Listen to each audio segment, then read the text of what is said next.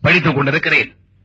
படித்து படித்து குறிப்பிடுகிறேன் ஒரு இளம் தலைமுறை நேர்த்தியான முறையில் நல்ல கற்பனை வளத்தோடு கருத்து வளத்தோடு இன்றைக்கு உருவாகி கொண்டிருக்கிறதை பார்க்கிறேன். இதற்கெல்லாம் ராமலிங்க அடிகளோ அல்லது பாரதியாரோ அல்லது புரட்சி கவிஞர் பாரதிதாசனோ அல்லது கவிஞர் கண்ணதாசனோ அல்லது சுரதாவோ இப்படிப்பட்டவர்கள் எல்லாம் காரணமாக இருந்தாலும் கூட இன்றைக்கு தமிழர்களுக்கு கிடைக்கின்ற இந்த கருவுலங்கு காலத்தால் அழியாதவர்களாக இருக்கின்றன. கண்ணதாசனே தைப்பாவை என்ற ஒரு நூலில் குறிப்பிடுகிறார். தை மாதத்தை புரட்சி கவிஞர் பாரதிதாசன் சொல்ல வந்த பொழுது சொன்னார். பொங்கல் வாழ்த்தில் சொல்லுகிறார். யாருக்கும் எழுதி கொடுத்த பொங்கல் வாழ்த்து. கவிதை எழுத வேண்டும் என்று எழுதவில்லை. யாரோ பொங்கல் வாழ்த்து கேட்டாரே எழுதி கொடுக்கிறார். மார்கழி உச்சியில் மலர்ந்தது பொங்கல். மார்கழி என்பது ஒரு கொடி போலவும் அல்லது செடி போலவும் அதன் உச்சியிலே மலர்ந்தது பொங்கல். மார்கழி உச்சியில் தை முதல் நாள் மலர்ந்தது பொங்கல் என்று சொல்வதற்கு பதிலாக மார்கழி உச்சியில் மலர்ந்தது பொங்கல் என்றார் பாரதிதாசன்.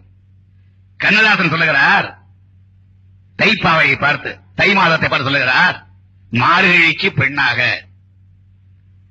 மார்கழி மாதம் ஈண்டெடுத்த பெண்ணாம் யார்? தை. மாசிக்கு தாயாக. மார்கழிக்கு பெண்ணாக மாசிக்கு தாயாக. தைக்கு பிறகு மாசி இருக்கிறதே. மார்கழிக்கு பெண்ணாக பிறந்த தைப்பாவை மாசியை பெண்ணாக பெறுகிறதா மார்கழிக்கு பெண்ணாக மாசிக்கு தாயாக. பேர் கொழிக்க வந்த பெட்டகனே தைப்பாவாய். அடுத்து வெகு அழகாக சொல்கிறார். அந்த தை மாதத்து கதிர் ஒளி எப்படி இருக்கிறதாம்? நான் கதிர் ஒளி என்றே சொல்லுகிறேன். அரசியல் பேச விரும்பவில்லை. அந்த கதிரோடு ஒளி எப்படி இருக்கிறதாம்?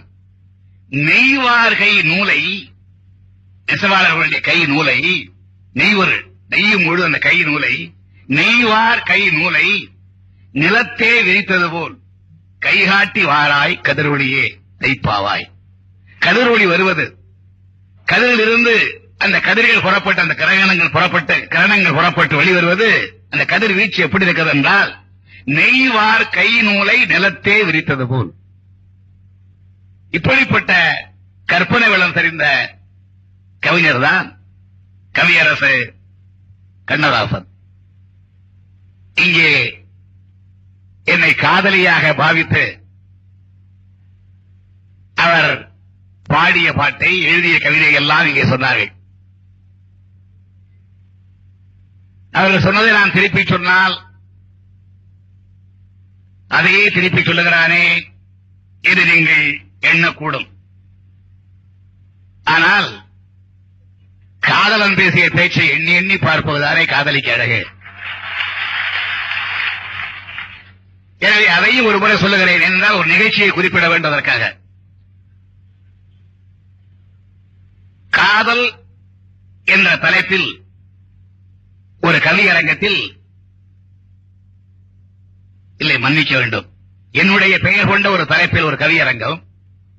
அந்த கவியரங்கத்தில் என்னை சேவகன் என்றும் தாய் என்றும் காவலன் என்றும் காதலி என்றும் பல தலைப்புகளில் கவிஞர்கள் பாடினார்கள். அப்படி பாடிய பொழுது என்னை காதலி என்ற தலைப்பிலே கவிஞர் கண்ணதாசன் பாடினார். எனக்கும் ஓர் காதல் உண்டு. இதயத்தின் உள்ளே தூங்கும் வனக்கிளி அவளை இன்னும் மறக்கவே முடியவில்லை. நினைக்கையில் இருக்கும் அந்த நெய்வாச குழலி என்று நெய்வாச குழலி. மதுரையிலே சந்தேகம் ஏற்பட்டதே. கூந்தலுக்கு மனம் இயற்கையா செயற்கையா என்று. கண்ணதாசன் என்னுடைய கூந்தல் மனம் நெய்வாச குழலி. நெய்வாச குழலி என்று எனக்கு ஒரு கவிதையானால் இதுதான் நான் கண்ட இன்பம். கன்னியின் பெயரை கேட்டீர் கருணயம் நிதியம் என்றாள் மன்னிய உறவை கேட்டே மந்திரி குமாரி என்றாய். பன்னினான் கேட்டபோது பராசக்தி வடிவம் என்றாய். சென்னைதான் ஊரே ஊரா என்றே திருவாரூர் நகரம் என்றாள் தந்திரம் அறிவாள் மெல்ல சாகசம் புரிவாள் மின்னும் அந்திவான் மின்னல் போல அடிக்கடி சிரிப்பாய். நானும் பந்தயம் போட்டு பார்த்து பலமுறை தோற்றேன். என்ன மந்திரம் போட்டாலோ என் மனதையே சிறையாய் கொண்டாள். இது வெறும் காதல் உணர்வல்ல. நட்பின் ஆழமான உணர்வு. அந்த உணர்வைத்தான் இந்த கவிதையின் மூலமாக அவர் வெளிப்படுத்தினார். ஒரு பத்தாண்டு காலம் பிரிந்திருந்த கவியரசர் என் நண்பர் சேலத்திலே ஒரு கவியரங்கத்தில் நான் தலைமையேற்ற கவியரங்கத்தில் மறைந்து விட்ட நண்பர் கணபதி அவர்கள் தமிழ்ச்சங்கத்தின் சார்பாக ஏற்பாடு செய்த கவியரங்கத்தில் கலந்து கொண்டார்.